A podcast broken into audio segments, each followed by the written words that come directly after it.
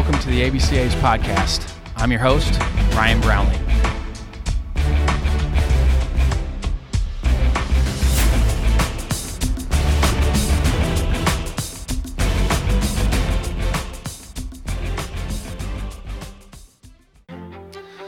Uh, welcome to the greatest time of the year. Uh, the college baseball season has started, and we have a great episode for college baseball fans.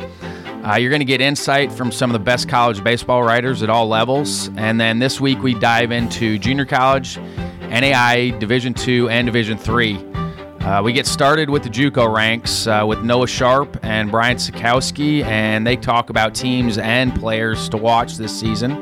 Uh, from there, we dive into NAIA and Division Two, and both those have started playing games already. So Robby Gutierrez uh, gets us rolling on the NAIA season, and then Nick Herfordt uh, and I chat about Division Two. And then finally, we get into Division Three baseball with Jordan Shusterman and Jake Mintz, and who are of Cespedes Family Barbecue fame. And then next week, we'll dive into Division One baseball. So hopefully, everybody enjoys the episode. Thanks.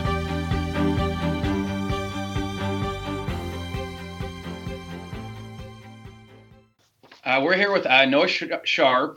Uh, he runs the JUCO baseball blog, and uh, we've been talking a little bit. And um, he's he's done a lot of research, and we're talking about the uniqueness of, of baseball and, and how willing guys are, are are to share information. And um, Noah, thanks for for jumping on to the call here.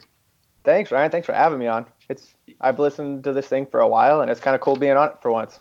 Yeah. Um, you know, we were just talking about the the uniqueness of junior college baseball. You have Division One, Division Two, Division Three. You have all the way out in the Northwest with the NWAC, and then you've got the Cali schools that are split into the the northern and the southern part. And after you've kind of sifted through a lot of information, um, and, and I was on your blog today. It's it's great. It's it's at the jbb.net. I'm grateful for the amount of work that you're putting in right now. But what are you looking uh, forward to this season? What are you really excited about this season for? Um, there's been this year, kind of after last year, there was a lot of last year had a lot of really big name guys, a lot of big name schools kind of take over. Not that it doesn't usually happen, but this year it seems to be where the I guess where the cream usually rises to the top in some. It's kind of evened out. Some schools that kind of weren't always at the top have kind of seen a little bit of an evening. Like one big thing that I'm kind of excited to see this year to unfold, I guess, is out in out in Texas in region. I think it's 14 with the San Jacs, the Navarros, the Blinns. Navarro went and made a run and finished third at in Grand Junction last year, but they've got a ton of guys that came back from that same team, a ton of guys that came in, some transfers, some big name transfers at the break, which I think is really going to make them kind of be. I think, oh gosh, I can't remember what it was, but I don't think Navarro was the first team. San Jac won it four or five years in a row, so they're kind of. It's that whole region kind of has like leveled out the past year or so, which I think is going to be really fun to watch. And in that same region, you have Bossier Parish, which kind of gets left out a little bit. You have your Panolas, your Blinns. It's going to be that region is going to be a lot of fun to watch. And then another one that I think probably at the Division One level is going to be, I, it's going to, I think it's probably one of the top ones. a region, district, whatever you want to call it. Uh, I guess super regional is kind of a yep. way to put it for a lot of people that don't understand how they break it up.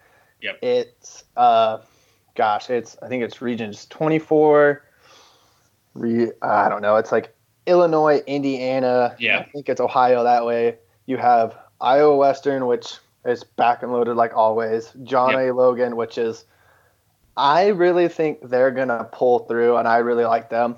I know a lot of people really like them. They're kind of, I guess, if you call my favorite to maybe end up at the end, yep. but it's such a hard that's a tough region to get through. And I, I, coached in that area forever, and you just never know when they get into that tournament how it's going to shake out because it ends up being a three-team deal, and um, you just you don't know. You just got to get hot at the right time. And um, th- those teams lately with Logan and, and Iowa Western seems like they've they've been around for a little bit here with especially with getting some, the amount of bounce backs that they've gotten. So it seems like those two have been battling it out here. Um, it's just anybody's guess out in, in that part of the world. Um, just you never know with with getting bounce backs and, and, and some of the, the tried and true guys that are in it every year. But it's always intriguing to see how things shake out, um, and especially in that part of the world.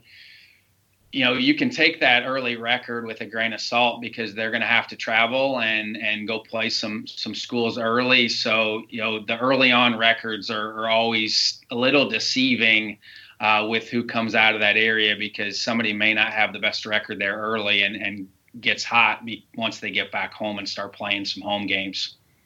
And one thing last year with that that whole region, because I mean, especially the Midwest period, January, February, March, it's they might play four games and they might have 20 scheduled. And so last yeah. year, the fun thing, I got fun thing, annoying, whatever you want to call it. I thought it was fun. I, Iowa Western was ranked second from our preseason poll up until I don't know when, but people kept asking, well, why are they still second? They've only played four games. I'm like, well, they've been scheduled to play 23 games, but they've all been snowed out or canceled. Exactly. So like, you can't punish them, but yeah, they didn't exactly. play. But like, would you want to play in 30 degrees and raining, even if it's turf? Like, I know I wouldn't, but yep.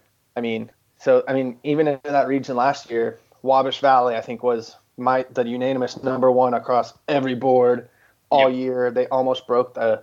They got really close to breaking the win record. I know even Cumberland at the Division three level got really close to breaking that consecutive win streak record set. I think it was in 2009. I think it was 56, 53 in a row, and it was just like, yeah, 53 in a row. But I, I think they got to 50, and like it's just that's going to be a slugfest. And then Arizona, I think, is going to be a little. I guess Arizona, Nevada, Idaho, that region at the Division One level is going to be not the highs are going to be highs. Central Arizona is coming off of a well, Central Arizona is coming off of the national title last year. Yep. And they're reloaded with pitching. They've got a lot of them coming in. They got one or two guys I think coming in at break that are pretty decent uh, position players, if I'm remembering right. It's since I'm in the middle of all the previews and all that, it's kind of jumbled of names and. But uh, one school that I think is going to be, I guess, at the, the Division two level, I think my favorite one to watch is the it's Region 23. It's all of Mississippi and Louisiana, and I think some people might disagree. I like to think that that's kind of the the SEC power of the Division two level. Yes. It's LSU Eunice, yep. Pearl River, multiple. I was when I was doing the little preview, I came across a stat, and I think it was in the past decade they played in. I think there was eight of the national titles had someone from that region. Yep. There was six national titles. There like Jones, Jones County's in there too, mm-hmm. right? Jones yep. County, LSU Eunice, Pearls River, Meridian. Um, Northwest Mississippi, Mississippi Gulf Coast.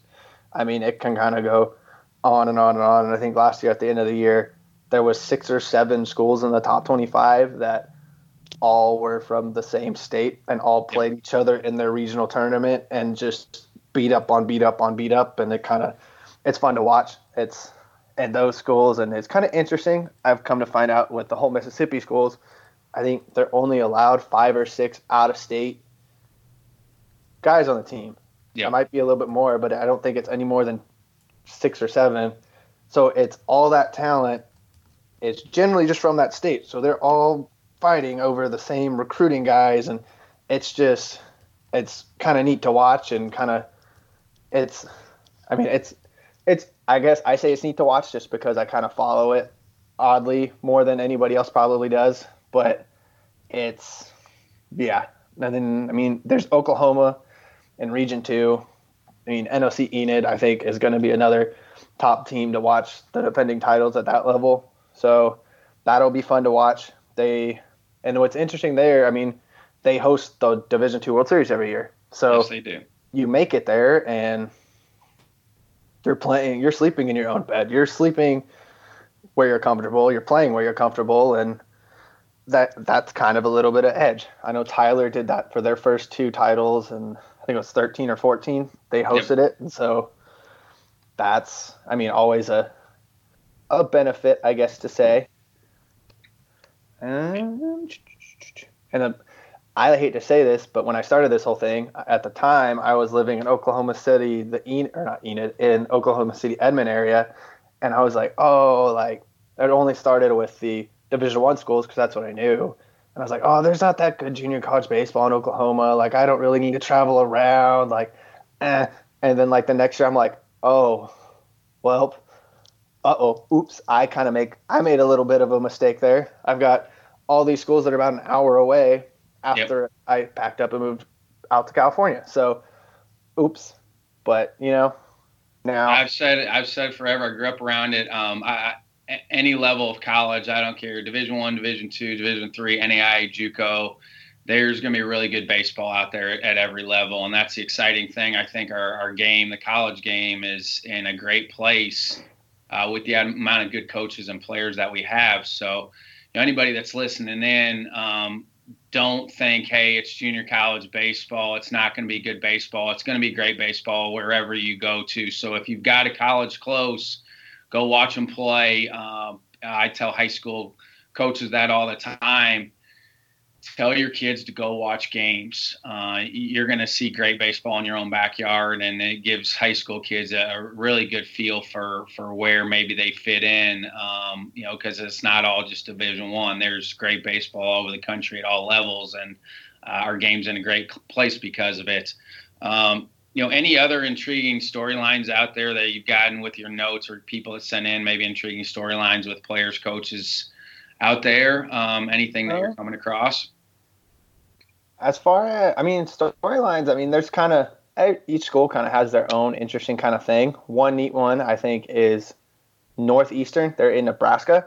Yep. They're they are in their third year yeah, they've of a had program, a good I run. believe. Yep. And, they have. I mean, they finished. I think it was fifth or sixth in Enid last yep. year, which yep. is like, boom, flipped it, turned around. Exactly. Uh, they did, they've done a great job there. I've got to know those guys pretty well. Uh, then there's a new another new school in Arkansas, which I think has been, which I think is going to be interesting. They're in that same kind of region as NOC Enid, Western Oklahoma. So, granted, their first year or two might be a little tough, just because they're kind of that's kind of a tough region period. But I think it's National Park or North Park something. I think it's another school that really good that Arkansas got another one because some of those guys don't want to go that far. Exactly. Um, I know California from the ones that I have been able to get in contact with, the ones that I have kind of looked at, it's going to be kind of another juggernaut year. The top is going to be the top. I really like uh, Ohlone. I really like them. Mm-hmm. And then I really like uh, Sac City. I mean, I want to say Derek spoke at some panel there at the ABCA or something, if I'm remembering right. We were talking about it, and then there's just, I mean, there's little snippets all over, which is kind of the neat thing that I've kind of come across when doing the this blog thing. I luckily enough added a second person to it, so it's not just me now. It's kind of my wife kind of likes that. Well, you do you, you do have to teach also. So. Well, I'm not a teacher anymore, so we moved, and I was like, I don't want to keep the, the credential going, and yep. kind of I've been doing what I got to do, and you know, working. And as some coaches, you got to have multiple jobs, and I'm kind of working For a little sure. bit of everything. But I mean, it's now it's, there's two of us working it, and one of the things the guy, my partner, his name's Chris. His his background's another crazy, awesome circumstance of how we met. He's a former Olympic sprinter, which like, nice. and it's just I mean, met through the internet. His son went to Arizona Western was drafted by the Rays. I did a piece on his team the first year I started this, and a friendship just kind of started. And now we're kind of running this whole thing together. And one of the things he wanted to do was kind of do, he took and did a bunch of the All Americans from last year and like just did a like a feature piece on that person and why they picked it and how it benefited them. And there was guys that were there for two years. There was guys that were Division One bounce backs and like how it benefited and I mean, like you were saying, there's great baseball everywhere. I mean, I hate to say it, but I was ignorant to the whole junior college level when I was when I was first getting out of high school. It was yep. uh, I, a junior college. That's just a community college. I don't want to stay at home, live on living with my parents, and go there. And granted, now it's looking back, I'm like, it was probably the best. I mean, if I would have gone to a four year university right out of high school, even though I didn't play baseball, it was, I would have been completely lost. It was still yep. a small, small classes, small. It was way more affordable, which kind of set me up in the long run, which is another big benefit. But yep. I mean, it opened a lot of doors. It's, I met so many people from, I mean, the baseball world to just other crazy mingles of people that I met in Big Spring, Texas, of all places. And like, I mean, I met rodeo people, never been experienced to rodeo, and then just happened they were from Hawaii and Canada.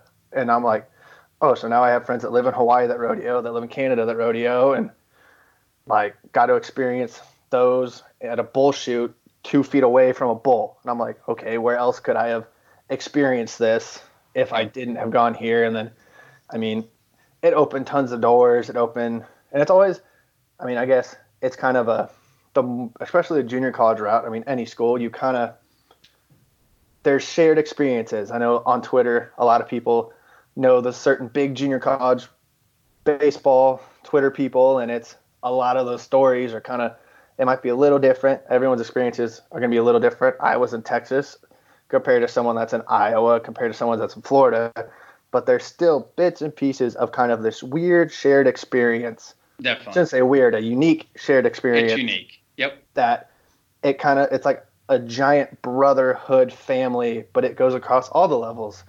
I have tons of friends that are softball players that I mean they had the same kind of shared experience that I met when I went on to the four year school I went to, but they played junior college softball or they played junior college basketball, but it kind of gets brought up like, oh, you went to one too, and it's kind of a neat into a lot of people and I mean I guess I'm a big advocate for it, I guess, mm-hmm. because of just kind of how things have fallen. But I mean, you're going to play great baseball. Little, little, known fact here my mom ran admissions and enrollment at Heartland Community College in Bloomington Normal, Illinois, right there in central Illinois. Now let's get back to it here. What, what about anything in the NWAC or anything around the Division Three JUCOs? Um, Have you gotten much responses back from, from any of the NWAC schools or, or the Division Three schools out there?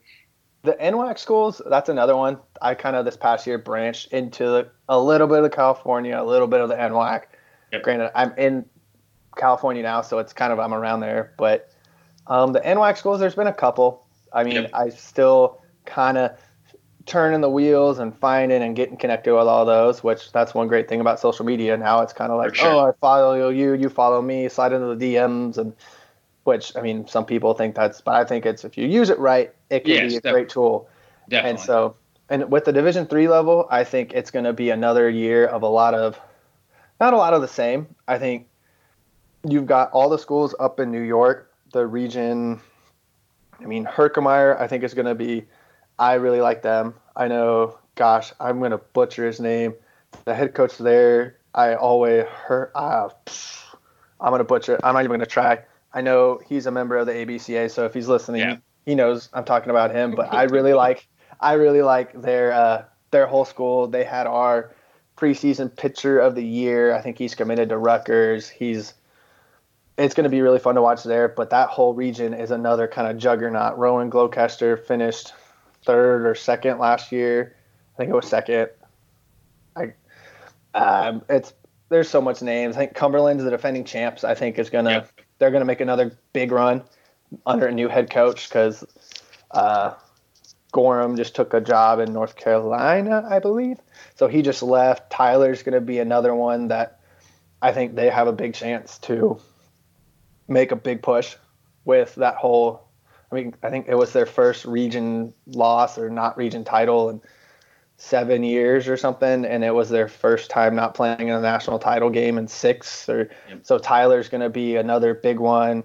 I mean, Niagara County got a bunch of guys loaded and coming back. Rockingham.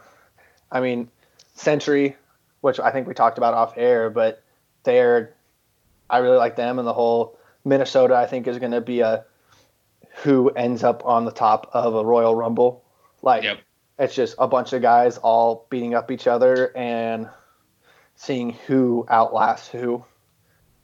So, I mean, again, any level once you start looking at it and it kind of just you go down. It's there's talent even at the and which I think some people kind of like oh you go to a junior college and then there's oh you went to a division three one like that comp competition is just as good as for sure the division one one it's just yep. It sometimes doesn't have to do with the level of talent it more has to do with i know a lot of the new york schools it's because i think it's the price of living around there so Definitely. it changes it versus Definitely. like price of living in west texas versus the price of living in Herkimer, New Jersey, or Mercer County, New Jersey, whatever it is. Yep. Like it, it costs different, so that's kind of why they're the division they are. But I mean, it's really there's con there. I mean, it's going to be competitive up and down from Yep. the lowest of the low Division threes to the highest of the high Division ones. And I mean, especially which I think is a really cool off-season fall thing. The NCAA has allowed games between Division ones and junior colleges. I know. I think it was Wabash Valley went and played Purdue in the fall and beat them. Yep. San Jac played Houston, UT. Uh, play- Nyack, Nyack beat Minnesota. I mean, there there was more. There was, it was more than one or two where Yeah, JUCOs beat Division ones, which is great for baseball.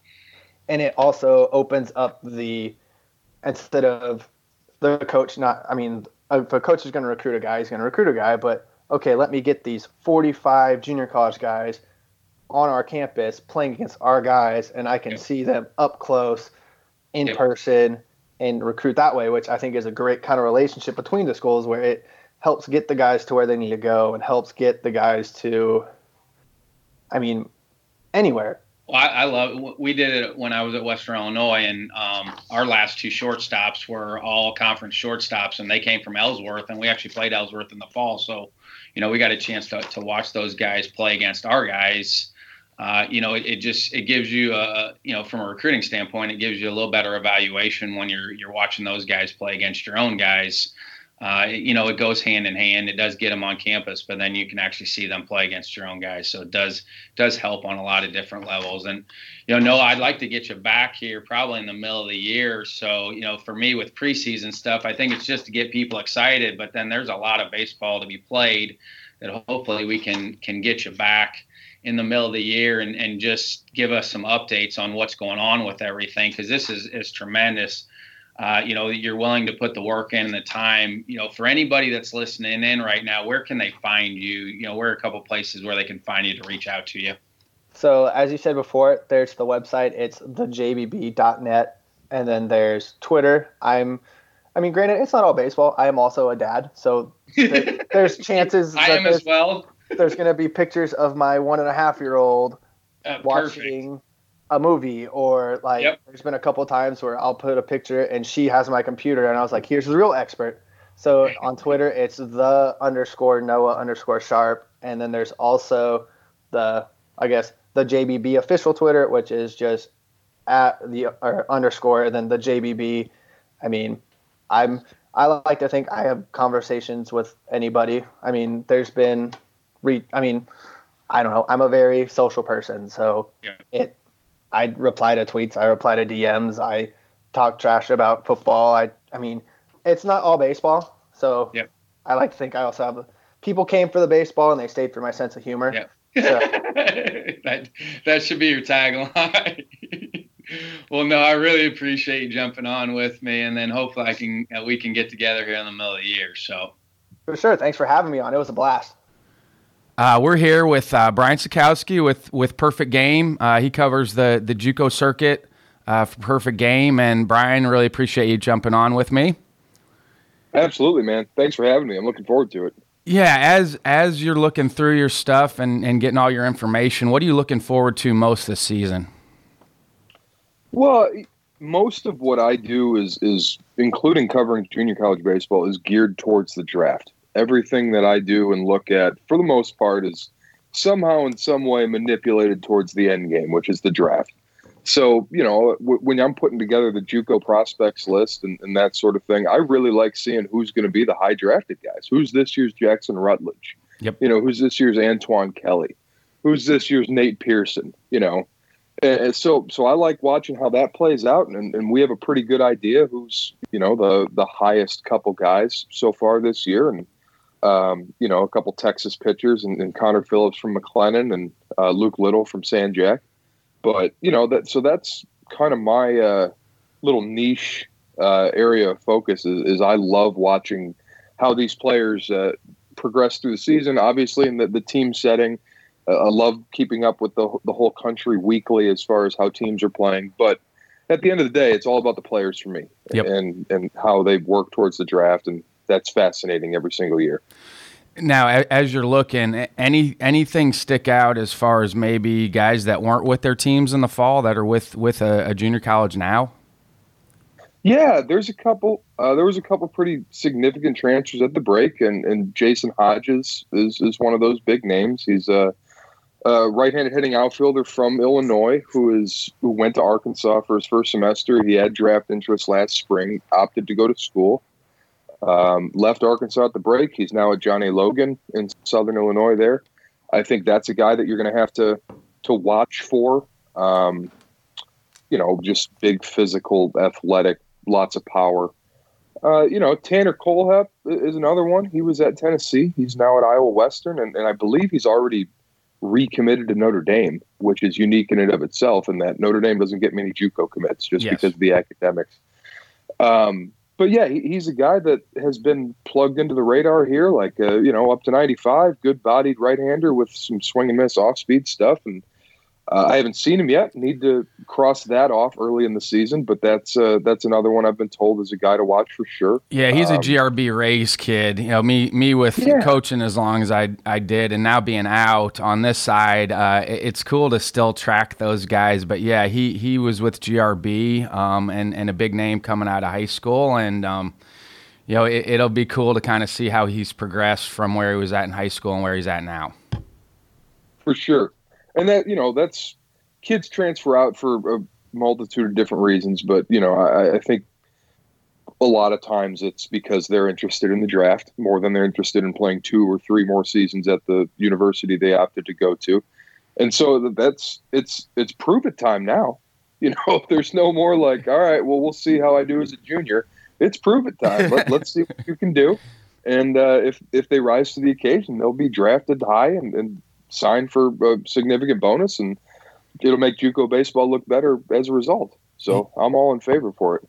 Yeah, and, and for anybody out there listening in, uh, the the draft is an intriguing process, and I always tried to stress to guys you, you can't pay attention to that because what what you're hearing um, from here or there uh, it doesn't always hash out. So I think the most important thing is to put your head down and, and work hard and, and let the chips fall where they may because you just you never know. The draft is such a tricky process and um, you know sometimes what you think is going to happen doesn't always happen and you do have to let the season play out as well. Intriguing storylines as you go because it, it all it is fun to pay attention to, to see how things shake out at the end because what you think is going to happen right now in in January or February it's always different come come June when the draft time rolls around. No question. And there's, you know, any variety of reasons for that. But yeah. For sure. You know, signability is a big I'm one now. Here. You know, there, there there's so many things that go into who gets taken where um, with signability, signing bonuses, what what's going to work with with an organization in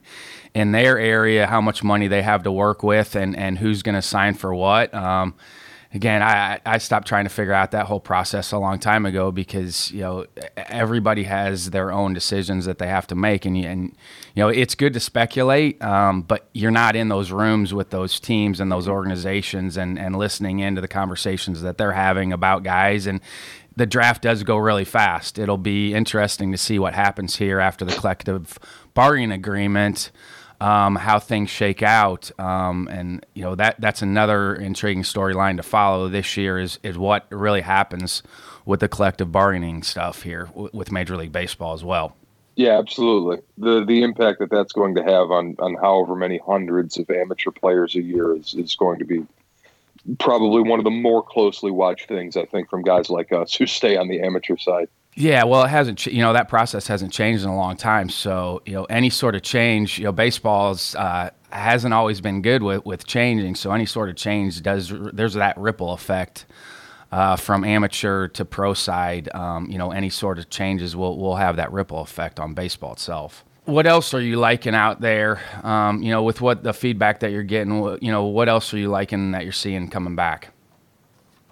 Yeah, I mean, our uh, our preseason stuff is still a couple weeks away from going out to the uh, the general public as far as the JUCO goes. But you know, we're going to roll with uh, McLennan at number one. Um, I don't think you know the, there could be arguments made for a lot of different schools, but it's at the end of the day, they have bats up and down the lineup that performed last year, including several high draft candidates, and, and we talked about.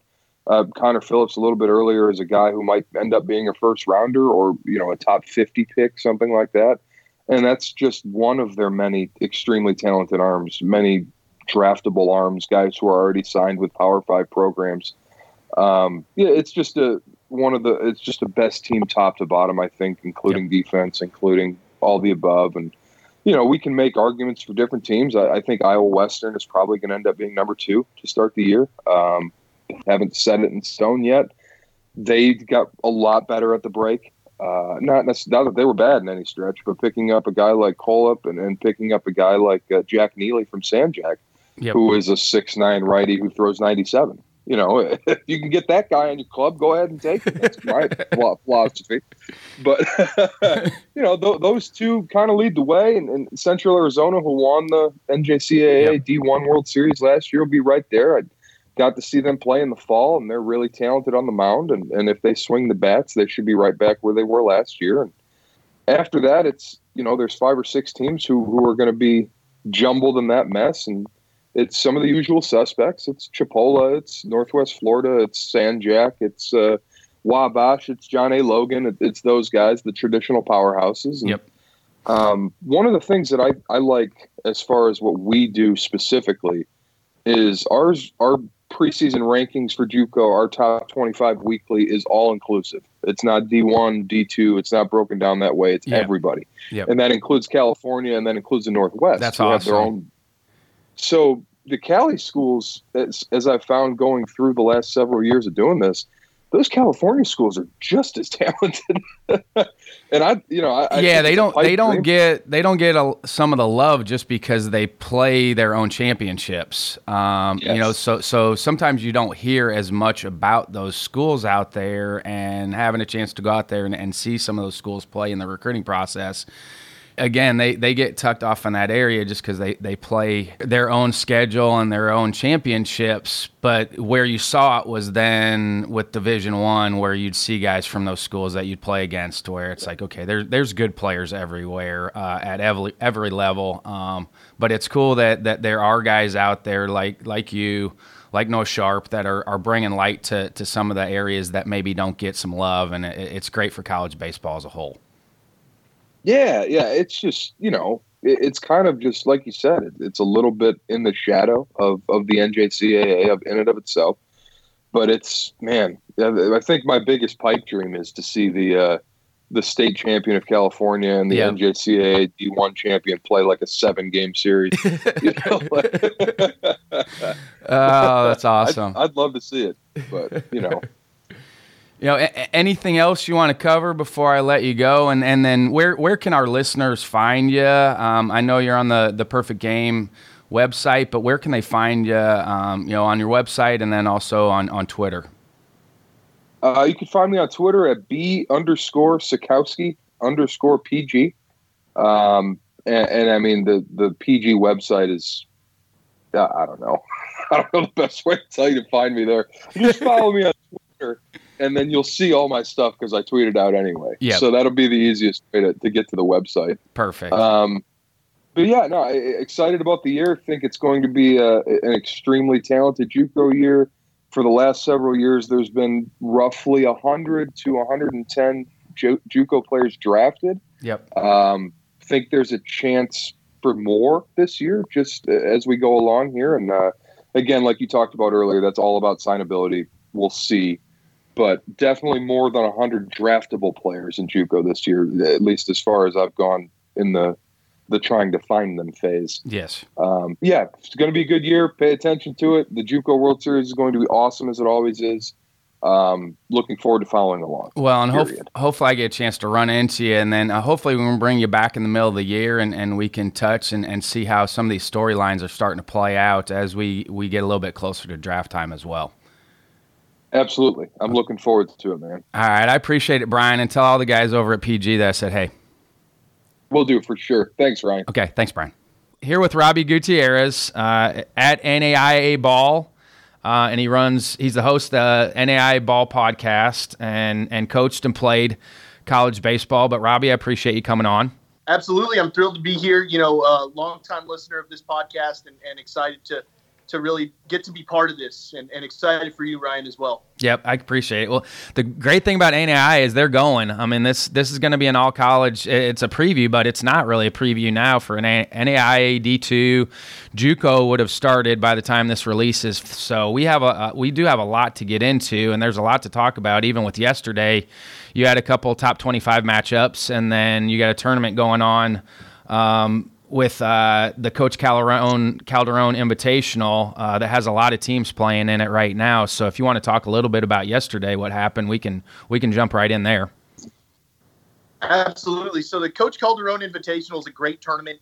So what it is is it takes a lot of these West Coast baseball teams and pits them against each other. It's harder for these teams out on the West Coast to really get games against you know other teams around the nation, whether it's budget issues, yep. all sorts of things like that. In, in our first episode of the NAI Ball podcast, we actually talked with Westmont head coach Rob Ruiz about that and some of the issues they face being out on the West Coast. But the GSAC plays some great baseball as well as the CalPAC. And so what this is is it's pretty much a lot of the big names on the West Coast. You've got Lewis Clark State, who of course most national titles out of anybody, you know, is already in the World Series. Yep. They're the team that that's the they're a powerhouse. It, it's undeniable. They are really good. I've been to Lewiston. I've faced LCSC, and I've lost to LCSC.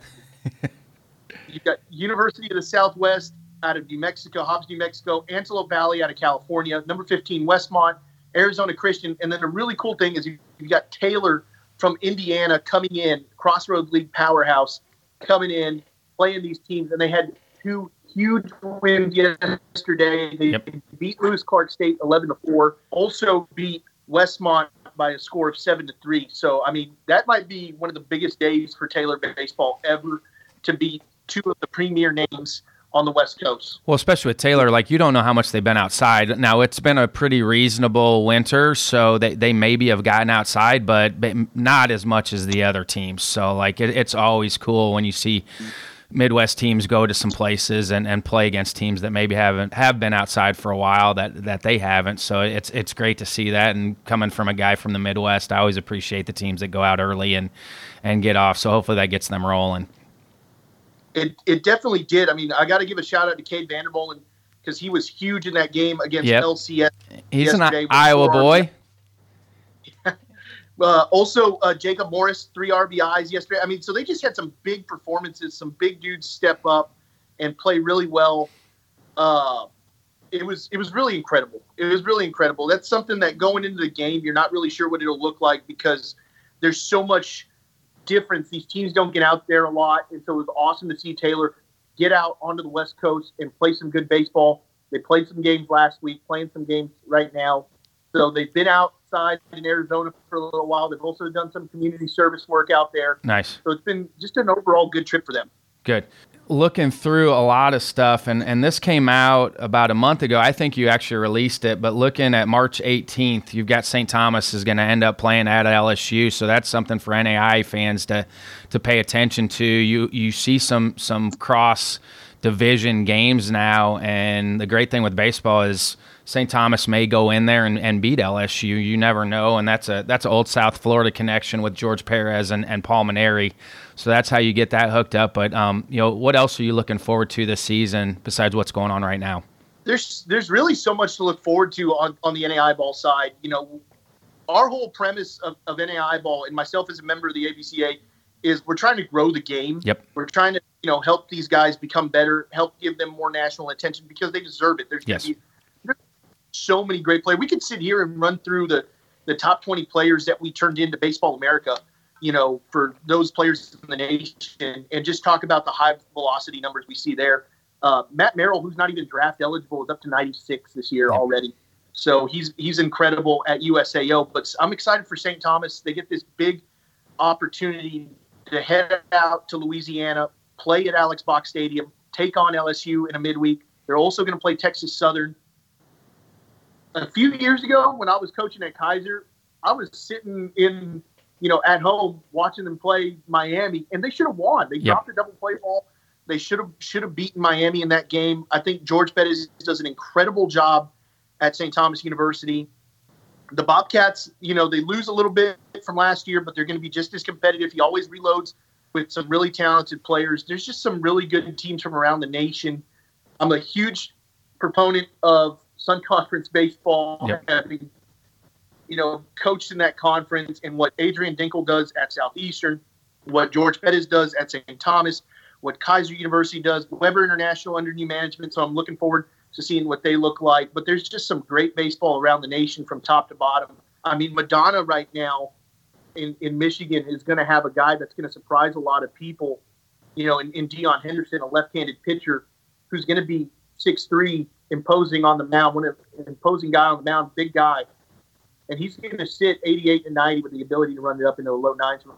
He's got a good arm. I saw I saw him in high school, so he was he was a higher profile name coming out of high school. So I did get a chance, and that arm works really well. And you know, you spoke about that. Uh, I love the fact that we're we're able to talk about NAI, D two, D three, JUCO, D one, because there's great baseball out there. And I always try to stress this to, to people: if if you don't know much about college baseball, I guarantee there's somebody in your area that you can go watch. I don't care what level, and don't think that you only have to go watch Division One baseball because that's not the case. I coached 22 years of D one.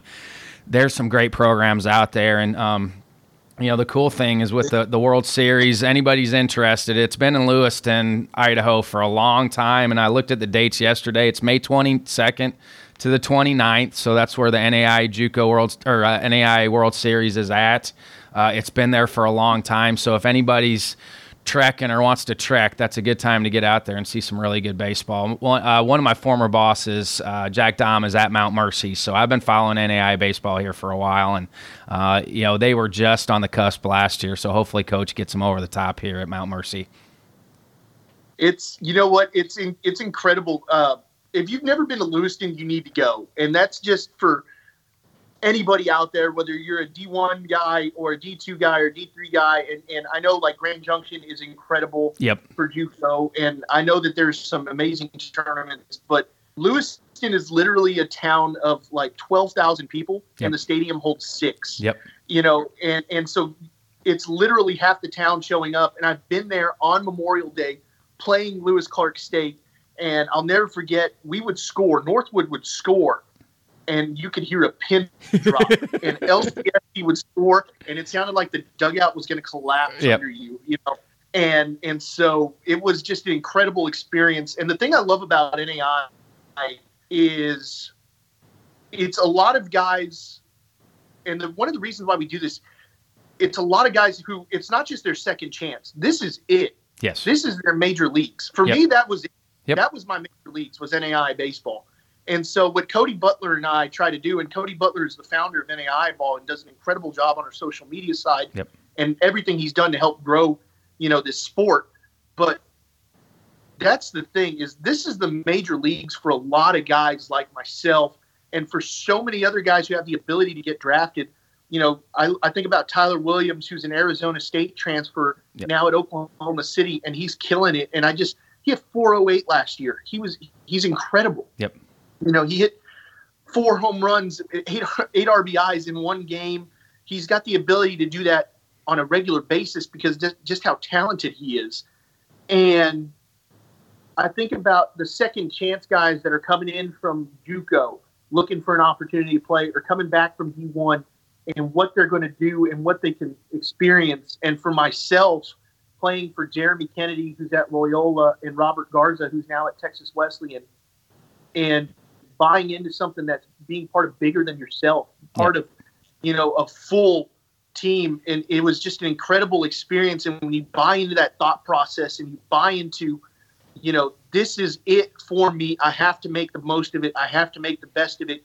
And then you combine that with building relationships, not just with players, but with coaches. I had a teammate post a photo of us.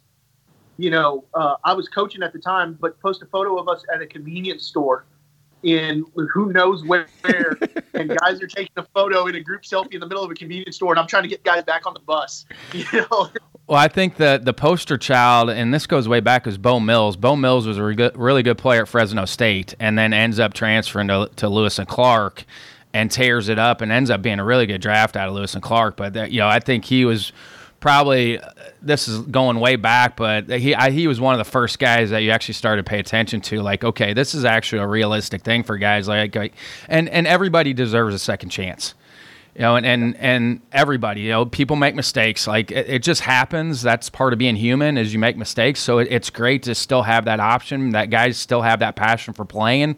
It's great that there are still options for guys um, because the last thing you want is if a guy still wants to, to go out and play and compete where, where you get railroaded or, or blocked somewhere, it's still a great option for guys. I, I think about in my own experience at Keiser. I think about Caven Burgess who was a guy that you know Coach Kennedy helped keep at Keiser that had a checkered past. That you know when we came in, it was oh you got to watch out for Caden Burgess. And when I met him for the first time ever, nicest guy on yep. the planet, and he's done some incredible things. And I, I we keep up with each other today, all these guys, and that's the blessed thing about NAI baseball, where if you buy into the product and you buy into the system and you believe in what you're doing, you're going to build these relationships forever. He just became a father you know, and, and he works hard. And even though his professional baseball career is over, he was able to even have that experience because he came back and be, you know bettered himself and did things the right way while he was playing ball, and was able to give himself the opportunity to do something special. with an All American, hit more home runs than I've ever seen anybody hit in college. You know, he had a he had a few twenty plus seasons.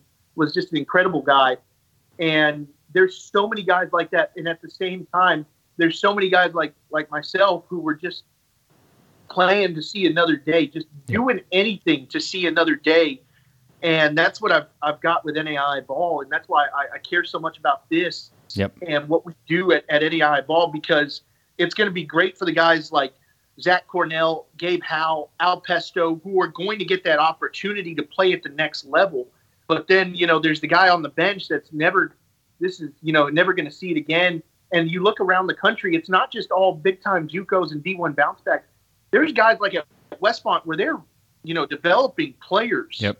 You know these schools with high academic standards developing players and really building around the, them. And Westmont was one game away from going to the World Series last year. There's so many teams like that around the country. Uh, Taylor's a great example because they've done some really good things in baseball lately.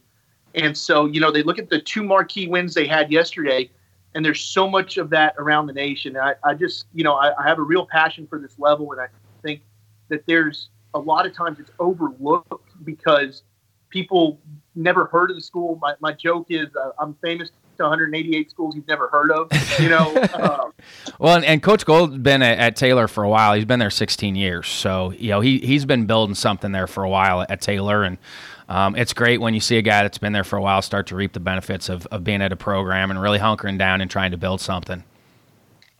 You know, if you look at it in, in the NAI, you look at two of the World Series teams last year, Indiana Tech. Yep. Like you're going to tell me that Indiana Tech's got great baseball. that's playing one of the final ten teams in the nation, and then USAO, the University of Science and Arts of Oklahoma, and what yep. you know they've been, what Coach Ross has been able to do there it's it's just incredible. Actually, I, I coached summer ball for a while, so I would get I would have some Indiana Tech guys at Quincy when I was with the Gems. So it was kind of a sneaky program. I always knew the guys that I'd get from Indiana Tech were, were going to be my type of guys. They were going to be able to, to get after it in summer ball, and, and we're always good guys that showed up and worked their tails off. So I I've known about Indiana Tech for a while, and it's up there in the that little pocket of Fort Wayne, Indiana, up in the the north uh, east part of of Indiana that you don't always hear about as well it, there, there's just so much good baseball, and you can take a look at, at really what Cody and I would say are, are, the blue collars. One of the things we say on the podcast a lot is death taxes and Faulkner to the World Series. I mean, I think they're going on eight years in a row right now. Yeah. Uh, I've got a, a, their their World Series ring is a lot bigger than mine. I can tell you that when they went they went the same year. Uh, they're very talented team. They've got a great coach in Coach Mack. And it's the same thing with Oklahoma City, you know, and Denney Crabaugh, all the talent that he brings in, all the talent that he's able to, to you know, pull in from around the nation. He's not just a guy that's going to recruit there out of Oklahoma. He's going to recruit around the nation and bring in really whoever he wants because they've got the track record there of being able to to bring in dudes. And then Woody Hunt also at Cumberland Yep. is, I mean, the, one of the all-time winningest coaches, fifteen hundred plus wins. Yep. One more win for Denney Crabaugh, and he's got fifteen hundred wins. And in the NAI, we're going to have two active fifteen hundred game winners, and that's incredible. That's awesome. Any other story before I let you go here, because I know you got you got business to attend to. But any other storylines that you're paying attention to before I let you go? there's there's a lot going on in, in the nation. You know, I, I could pick any team and really dig into what they're doing. Uh, I do want to, you know, look at some of the stuff that happened already in this season. Uh, for instance, at Vanguard, Joe Johnson's hit six home runs just on opening day. That's a good start. He had four last year, two this year. Yeah, there's nothing like starting the year off with four home runs. Uh, he hit two this year, so that was definitely something that was that stood out to me. I'm interested to see a, about a lot of teams around the nation, Oklahoma Wesleyan, and how they're going to play uh, without Austin Soka, who last year was a Golden Spike semifinalist. Yep. Uh, I'm, I'm looking a lot. I want to see Drenis Ozuna there. I think that USAO, University of Science and Arts of Oklahoma, has one of the best non-Division One rotations in the nation. You're talking about reigning NAI pitcher of the year, Colton Williams, Matt Merrill, Gene Moutonaire, who took a no hitter into the World Series, you know, last year against Southeastern, and uh, I was part of the last World Series thrown at the NAI World Series. Cody Faulkner threw that. I was on the bench for that one. Nobody knew that there was a no hitter going on. That's a story for another day. It's incredible. and it was actually against Adrian Dinkel, so I have to throw that one out there because he now holds a national title over my head. Yeah, So, they've got a uh, series going on with Gwinnett right now, so they won yesterday two to one. So it looked like it was a good ball game yesterday between the number fourth ranked team and number fifth ranked team in the nation uh, yesterday. So that's a that's an intriguing early season series with two highly rated teams that are going against each other. It is. It is. And I got to give a shout to GGC and Hunter Peck yesterday threw fantastic. Yep. I mean, he was lights out really for five innings. And and SEU is is really good. They were actually on, on the NAI Ball podcast my pick to to click this year and win Nice. the World Series. Last year I actually got it right. In Tennessee Wesleyan was going to win the national title, and I'll never forget Billy Berry at Tennessee Wesleyan calling me for the if necessary game to get into the to World Series and telling me would would I rather have a third Sun Conference team in in, in mm. Webber International or would I rather have my my pick in January? to win the That's good. Po- that's good politics. I'm like, first, you're not putting this pressure on me. So Uh, there's so many, you know, big time series going on. The Coach Calderon Invitational at Arizona Christian. If you get a chance, you know, to look back at those results, Yeah. I would because it's some of the best West Coast baseball in the NAI. And then also going on just this weekend, Oklahoma Wesleyan and Lyon. So there's going to be some some great series. I'm actually headed up to Houston to watch uh, Loyola take on Division Three St. Thomas nice. down in Houston, uh, which for me is only about six hours. So I'm looking forward to a short drive. Where, where can everybody find you um, if they want to interact with you? Where can everybody find you? So of course on on social media at NAI Ball for our overall platform. Uh, for myself, it's at Rob G one zero six three one zero six three, and I mean I'm always available. Cody and I are always available at NAI Ball. You know, we we love connecting with coaches around the nation. We love talking about small college baseball, and it's something we take a lot of pride in in what we do and really growing this game. We've got an article coming out here on Baseball America soon. Good. So that's really myself a dream come true to be a, a contributor to Baseball America, Yep. and then to grow NAI baseball, and then as well uh, the National Collegiate Baseball Writers Association. We're Yep. moving into the NAI. Of course, it's an NCAA recognized poll, and so we are going to have Players of the Week in our own poll coming out here very shortly. And, and I really appreciate all the hard work that you put in. I know it's not the easiest thing in the world, but you're passionate about it, and that shows. And so I really appreciate you coming on. And, and look for hopefully in April we'll we'll get together, and then maybe you and I can trek out to Lewiston together. Hey, you know what? That would be awesome. I know Cody has gone for the last two years and has been trying to get me to go, and I'm like, I have no idea how he drives from Georgia to Lewiston, Idaho. Exactly.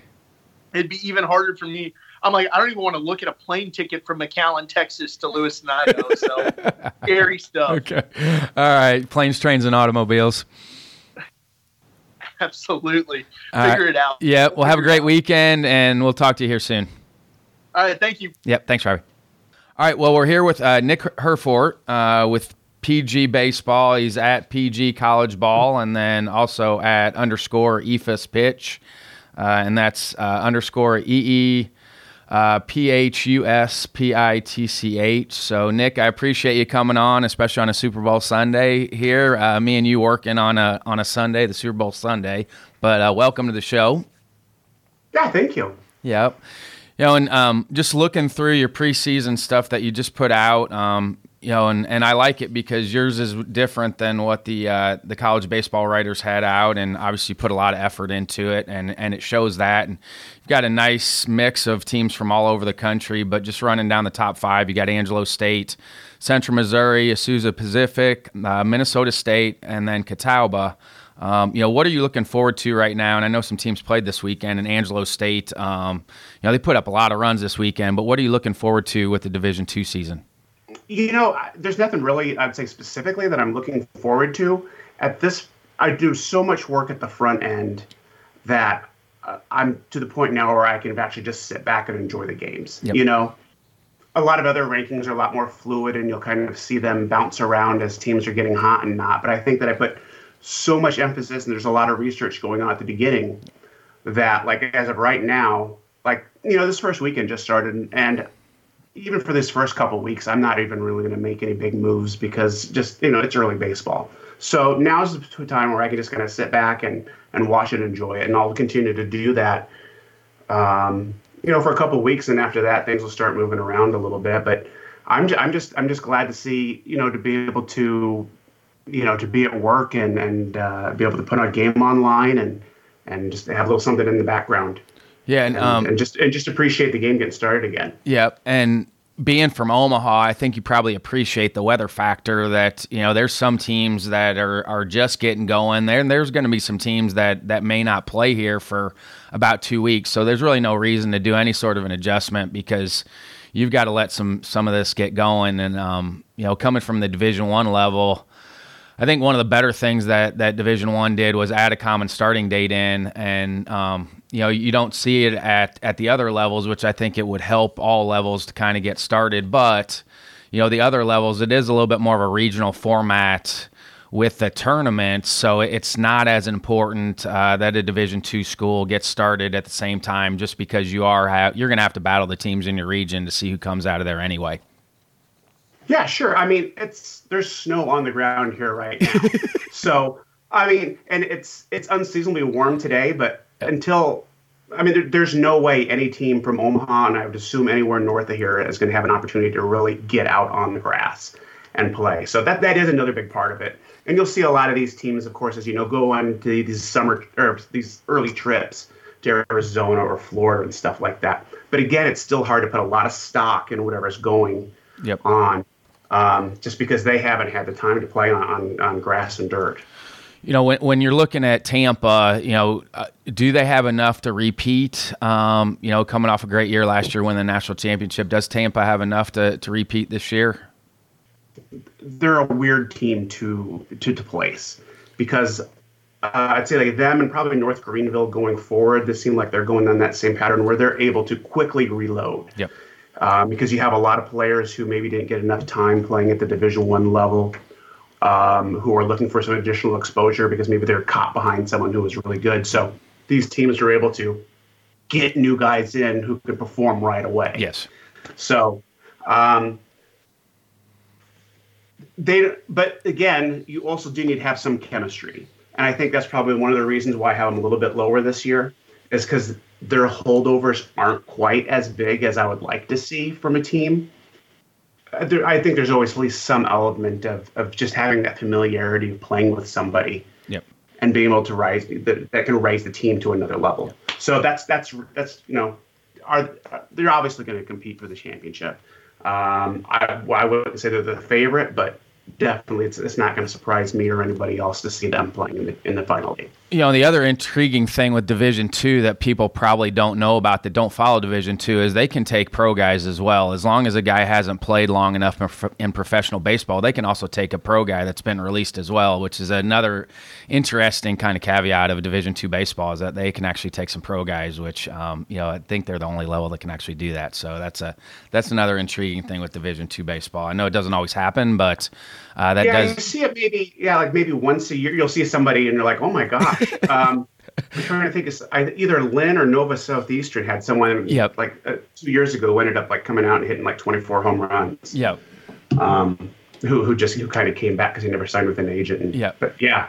Yep. Are there any uh, you know intriguing storylines that you're going to follow here? Um, you know, I know we're we're kind of letting everybody get into it, but anything that you're paying attention to, um, you know, and maybe any other teams that aren't in the top 25 right now that that you're going to pay attention to to to see how they do here early. I think the most interesting things probably that I'm looking at early is to see how Nova Southeastern does. Yep. Because it's because they got a coaching change. Exactly. Um, and because they've been they they've put a lot of players in the MLB. Yep. Lately, I mean, of course, like JD Martinez, um, Mike Fiers, and uh, I know there's there's some other ones, and I know they were pre Greg Brown who just left. Yes but still they're they've kind of developed into another D2 powerhouse. So it'll be interesting to see how they do with the new coach, um, with Laz Gutierrez. Yes, who I don't believe is really coached coached at any level. I know he's worked with the Boston Red Sox and he's big into kind of developing the mental aspect of the game. Yep. So um, it's he has a different kind of credentials that you'd normally see coming into a, a program that large. So that'll be something that's that's interesting to watch. And then um, a couple other things that I that I'll be intriguing. I think are intriguing for this year is um, UC San Diego and Dixie State. It's their last two years playing at the Division two level. Yep, and so Be- Bellarmine as well. Yeah. So uh, and a lot. Those are all great teams. yes, they too. are. Yep. So I'm sure a lot of them. Um, I don't know if that's saying I don't know. I, I, would assume somehow that's going to play into the mental aspect of it yep. and either give them an extra edge or maybe I don't know. So, but again, that's that's something else to to watch. And then the last thing that I think is intriguing is any team that comes out of the Northeast and NYIT. Is that the New York Institute of Technology? Yes. Yeah. Yep. Oh yeah. They were they made it to the series last year which was amazing, especially because they won like five games the year before. Um, so it's always intriguing to see how these. I wish they could have more crossover. Yep. They're just really regionalized. It's um, so it, it, it's, it's hard. That's a financial thing. You know, we talked about that. I talked about that earlier. Even at the Division One level, you don't see as much. It's not like basketball where you know teams will travel all over the country to play each other. You just don't see it with baseball, just because financially yeah, amount I mean, the amount of so game and well and they play so many they have a lot of guys so the travel parties are humongous but then they play so many more games than than basketball that it just it just doesn't work financially for teams to to venture out. Um and, you know it just it, it, doesn't make any sense financially to do that. So yeah, that's why you don't like we said this. earlier they could go down and play this tournament in Florida but again I mean you're that's not you're not in it's this isn't i don't think a good representation of who you are. Yeah exactly. Because it's february. So you know, and and a lot of those teams haven't haven't uh, been outside yet. You know, they're yep, they're still exactly. battling that part of it, and um, you know, so anything else before I before I let you go that you're you're tracking here? I'm just really excited for Angelo State, yeah. who I have yep. as the number one team. Yep. Um, you look really smart right now, by the way. yeah, I mean, they, I think this the first, first two games they outscored. Not that uh, who they play, Eastern New Mexico, I think. Not that they're a powerhouse by any means. Yep. But I. But it's still the it's first like 30, weekend. It's like thirty-six to four. Yeah. And with like you know ten home runs the first two games. Yep. Um, they look really good, yep. and I know that. Um, let's see. Yeah, I. The only thing really standing between them, I think, and going to Cary again is going to be um, Colorado Mesa. Yep. And but I think Angelo State looks just so good. Yep it was it was for, for me really a no brainer when I was going through and looking at the numbers to picking who I thought was going to be the top team to come through Division yep. Two. So anybody that wants to reach out to you, where can they do that? You know, if, if people that want to talk Division Two baseball, where can they find you? Twitter is probably easiest. Yeah. I mean, I my phone is adhered to my body, so I have my I have my DMs open. I read all the messages. I try to respond to people when they do, Yep. and you know, um, everyone's been. I to say everybody. Ninety nine percent of the people are very supportive Yes. of, of the product that I've been putting out there, and I think that's I, I that's really the number one reason that I am able to keep doing this. Yes. because it is. Uh, hopefully, it does show. It does a lot of work that I try to put into it. Yep. I'm not I'm not winging this, so um, um, getting that extra, extra support and hearing messages, I I I, I, I sharing ideas and bouncing and stuff off people at all. So Yep. And and and that's on the Perfect Game website. For anybody that doesn't know, that's www.perfectgame.org. Uh, that's where yeah, that's yeah. Every, every I think every, every Wednesday is when we when I, we put out this the small Yeah, and the pre- the previews are great. So the, the team the team capsules that you've put on there w- with all the levels, and that's that's D one down. So anybody that hasn't been on the Perfect Game website, get on there because you can see capsules for teams at D one, D two, D three. It's you know it's it's a great resource for for anybody that's interested in college baseball. Yeah, I think I, I love it. It's been great. Yep, good. All right, well, so cool. Obviously, I'm biased, but yeah. Yes. it's, it's, it's, it's, it's, a- it's great information. And I've been with the Perfect Game guys uh, since the early 2000s, since I, I went to Iowa in the early 2000s. So, well, hopefully we can get together here in April and, and do a little mid mid-season recap. Yeah, let's do that. Okay, cool. All right, we'll have a happy Super Bowl here and, and happy Groundhog's Day. I guess uh, I guess he did or did I don't know. I don't know what the Groundhog's Day is. I think he didn't see a shadow, so I don't even think that ever works. But it's something to to follow, I guess. Yeah, I don't know. I, I'm big into analytics, but you know, I'm probably not going to put the time in, into, into checking that out. Exactly.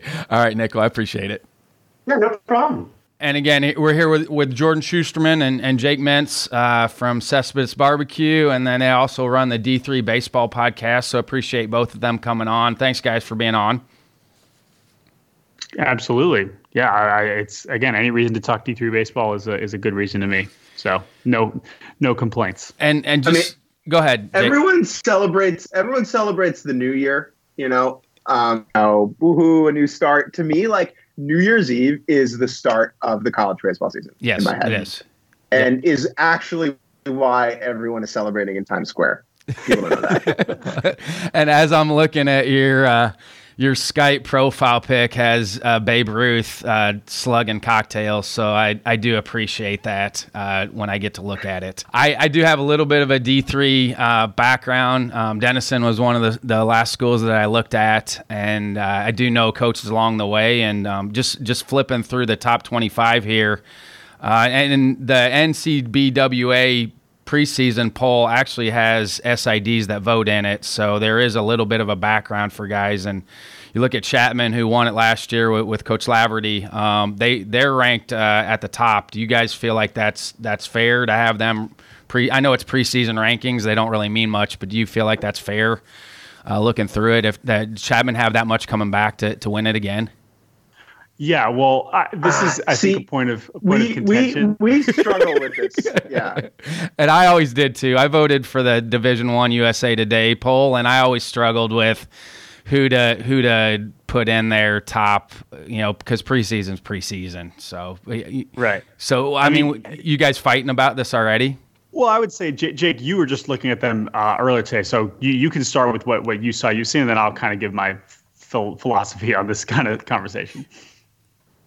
Yeah, I mean Chapman's good in D three. They've got this kid named Nick Garcia who was uh, a reliever for them last year, who we've heard is in the mid 90s right now. And you know, at the D three level, if you have a guy considered in the mid 90s, he's going to get a whole lot of outs. Oh yeah. Um, and this is obviously a very well coached team. They had a lot of depth last year uh, in the rotation uh, that allowed them to to kind of make a deep run and end up winning the whole thing. But uh, I think Jordan and I are a little. Uh, that was a team that relied on its arms, and they are losing, I believe, their top three arms, top two arms, other than Garcia. And I think for that reason, we were slightly a little bit more skeptical and would not have put them at number one. However, we still would put them in our, you know, top 15, top 10. Yep. Yeah. Is that fair? I, I think I think that's fair. I mean, yeah, they're losing like Garcia, who should be you know one of the best pitchers in the country. He was a reliever last year. They lost their top three starters, so that's like 300 innings. I mean, they had a Yeah. World Series run, so that's why they were throwing so much. But to lose that many guys, it's just like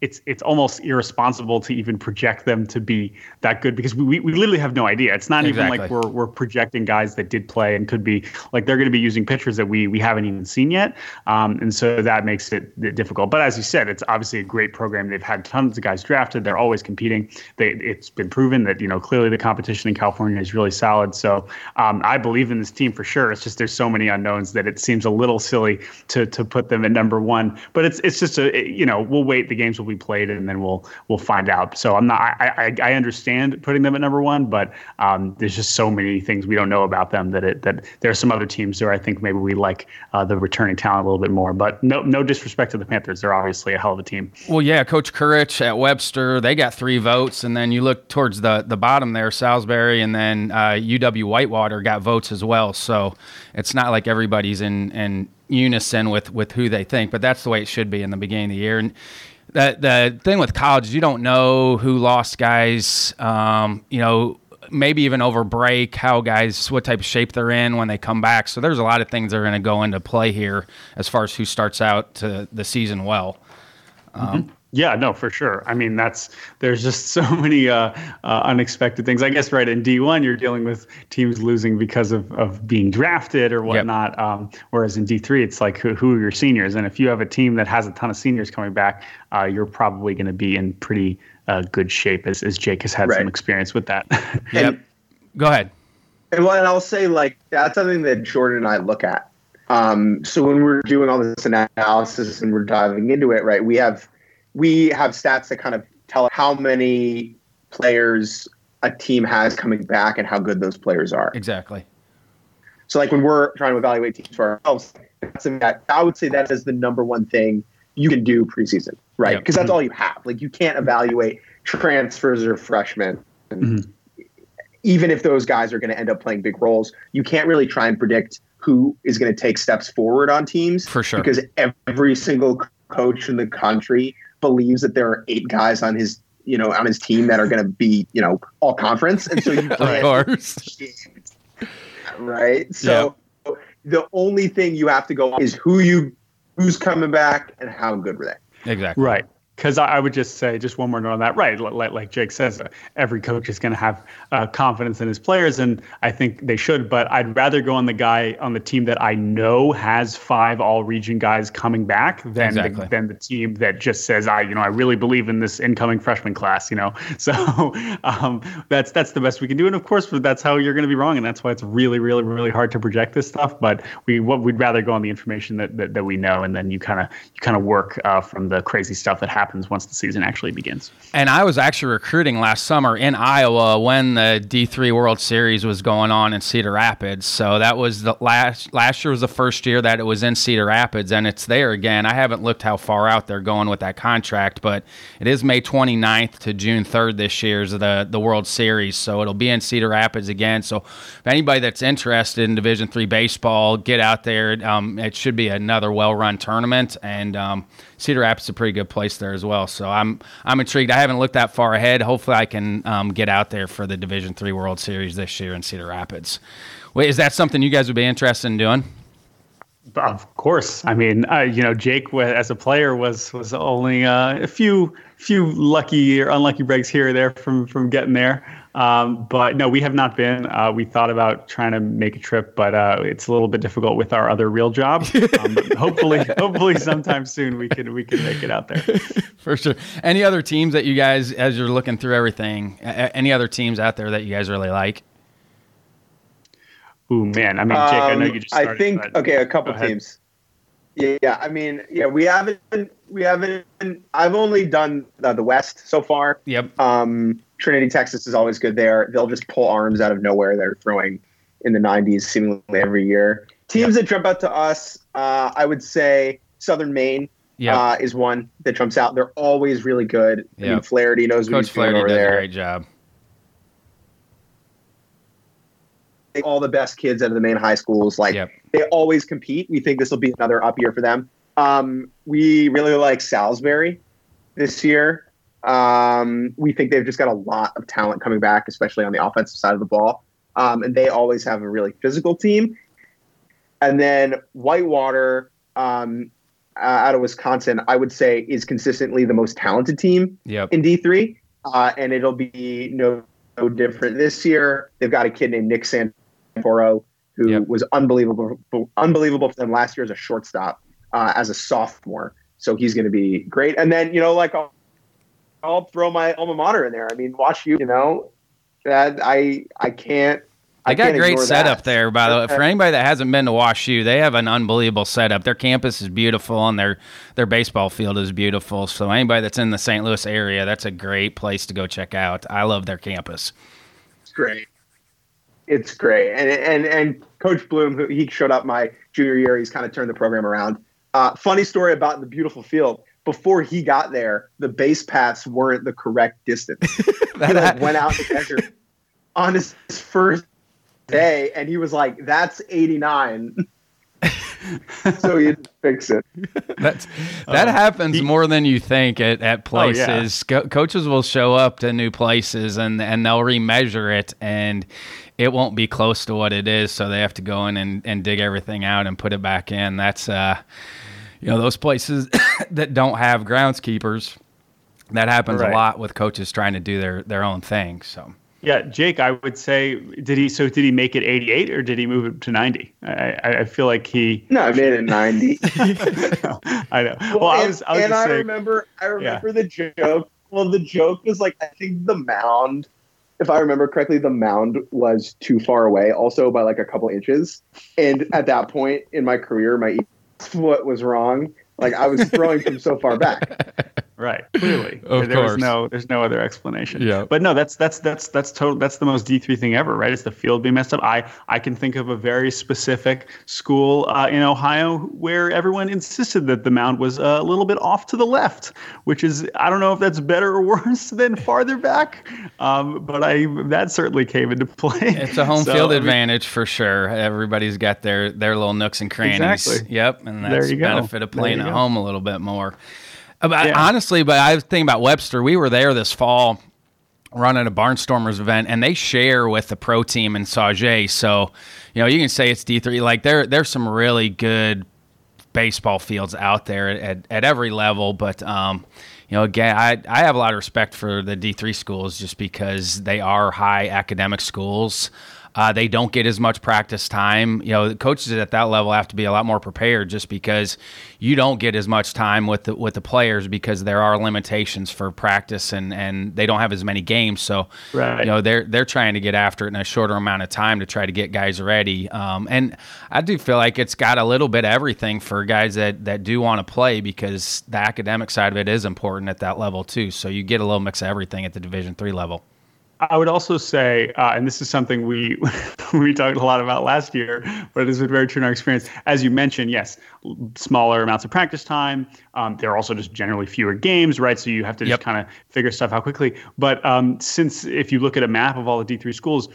80% of them are in cold weather states. Yes, they are. Um, and so uh, Jake and I like to talk about how coaches love getting outside. Uh, and you know this as having coached in Illinois, you understand this too. But nothing coaches love more than talking about getting outside. Yep. And there are some D3 schools that literally don't get outside before their first game, let alone Exactly. their first 10 games. They might show up to Florida, you know, for their spring break, spring break trip and having never, you know, had a practice outside Exactly. yet. So uh, it's uh, those are the limitations. That's also a part of the fun, and it's just such a huge variance in, in the kind of things that, Well- that these teams are dealing with. And and Jordan, building off that, like if you take a look at who's won the last four three World Series, it was Texas, California, Texas, California, and Right. there's a reason for that because Right. they can get outside.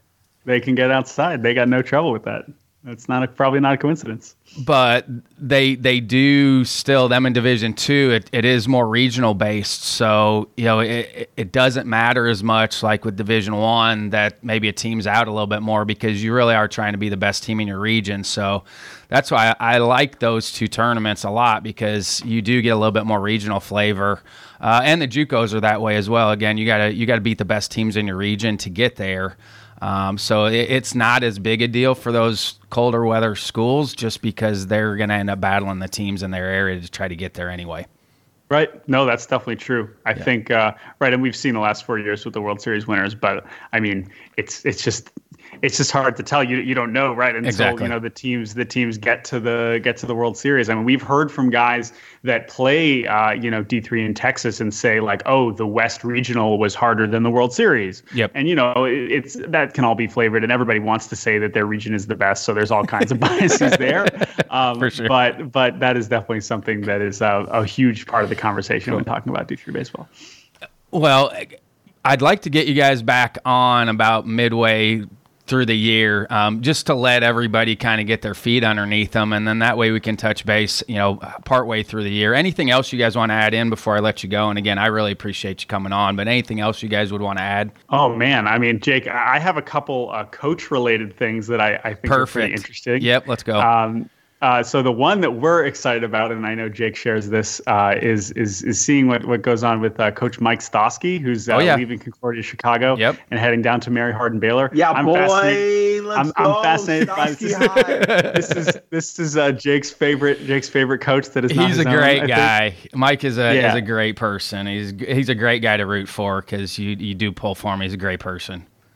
And so we, you know, Concordia I, Chicago. I, he so the, uh, the Concordia Chicago Twitter account used to post videos of his pump up speeches to the team before games, and I sometimes want to get myself up and go in the morning. oh, yeah there's nothing there's nothing better than a than a pregame Stosky speech. But, yes. but but it'll be it'll be fascinating because he uh, is leaving a program in, uh, in, in CC that's been you know a perennial uh, contender the last few years. They made it to the World Series, and he's heading down to Mary Hardin Baylor, which is a very strong Division three program in some other sports. Um, they have not been very good in baseball at least the last few years, and I'm just fascinated to see how quickly he can turn them into a winner because I yep. have no doubt that he will. But I just don't know. This is a team that won you know 11, 12 games last few years, yep. so I'm excited to see how that goes and also to see how Concordia Chicago does without him. Um, they've got their top assistant is, is going to be their their head guy there, yep. uh, which I'm sure they'll they'll still be really good, but that'll be uh, interesting. And then another uh, coach related thing that I wanted to bring up is Wooster, my alma mater, and and uh, Coach Tim Pettorini. He finally retired, and Ithaca, uh, George Valesente, both of those guys who'd been there basically four decades. Um, those uh, kind of legendary D3 jobs are now uh, opened up and with, with two younger guys. Of course, at Wooster, um, who a guy who, who has been the assistant there, uh, Coach Barry Craddock, and then Ithaca, I believe they hired uh, his his son, who was another D3 coach, and he came over to Ithaca. So I'm curious to see how those programs do without the guys that have been there for literally 40 years, because yep. that seems like it'll be uh, maybe a little bit different. Yeah, and you don't see as much of that anymore. Just uh, you know, coaching is stressful and high pressure situations, and um, you see more and more guys getting out now, and it's it's neat to see a guy that's been at a place for that long because you just don't see it as much anymore. Mm-hmm. Yeah, and, and, I know everyone was talking about Mike Martin, and I get that. I, I respect that, but you know, we were we were looking at, at Wooster and Ithaca last year with those those guys ending their, yep. their run. So, uh, yeah. Well, hey, where uh, can where can everybody yell at you for your pre preseason stuff and all that? Where oh, can they man. where can they find you guys? Yes. Uh, so follow us uh, on Twitter at D3 Baseball Pod. Um, we are hopefully going to be doing our, our regional uh, season previews uh, in the in the coming weeks uh, in February. And uh, but yeah, we just like to just tweet out random thoughts and and player shout outs and everything. And uh, yeah, by all means, our DMs are always open. If you know of anything, you know a guy that's throwing 95 that we haven't heard of, please let us know. We love talking about it and love uh, hearing from coaches and from players, and even sometimes from parents. Uh, we, uh, we, appreciate any insight we can because we're trying to uh, cover you know 400 schools um, just in our spare time. So uh, yeah, and, and, for, for everybody that doesn't know, like this is a labor of love for these two. They don't get paid anything for this. Uh, they're just they're bringing light to Division Three, which I think is is tremendous. It's it's awesome that you guys are willing to invest your time to do this. Absolutely, Jake. Any anything else uh, we need to shout out on the on the D three level? I don't know, man. I'm just excited for it. I just can't wait. Yep. I'm itching. I'm yep. itching. I'm I might go out and long toss myself. Good. well, well, hopefully you and I can touch base here and, and see each other face to face because I'll play catch with you. There you go. There you go. Uh, well, well, thank you, uh, thank you. This yeah, was, excellent. Yep, and, yep. And yeah, let's let's get together in a couple. Soon. Yep, let's get together in a couple months here. So I appreciate it, guys. Yeah, no problem. Thanks, man. All right, you, thanks. You know guys. how to reach us if you need yep. us. Oh yeah, thanks. All right, see ya. Bye.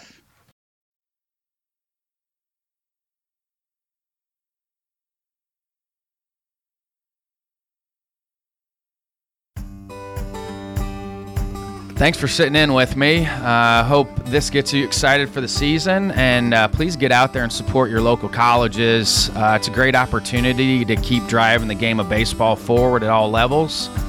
Then feel free re- to reach out to me uh, through email rbrownlee at abca.org or Twitter at Coach B underscore ABCA.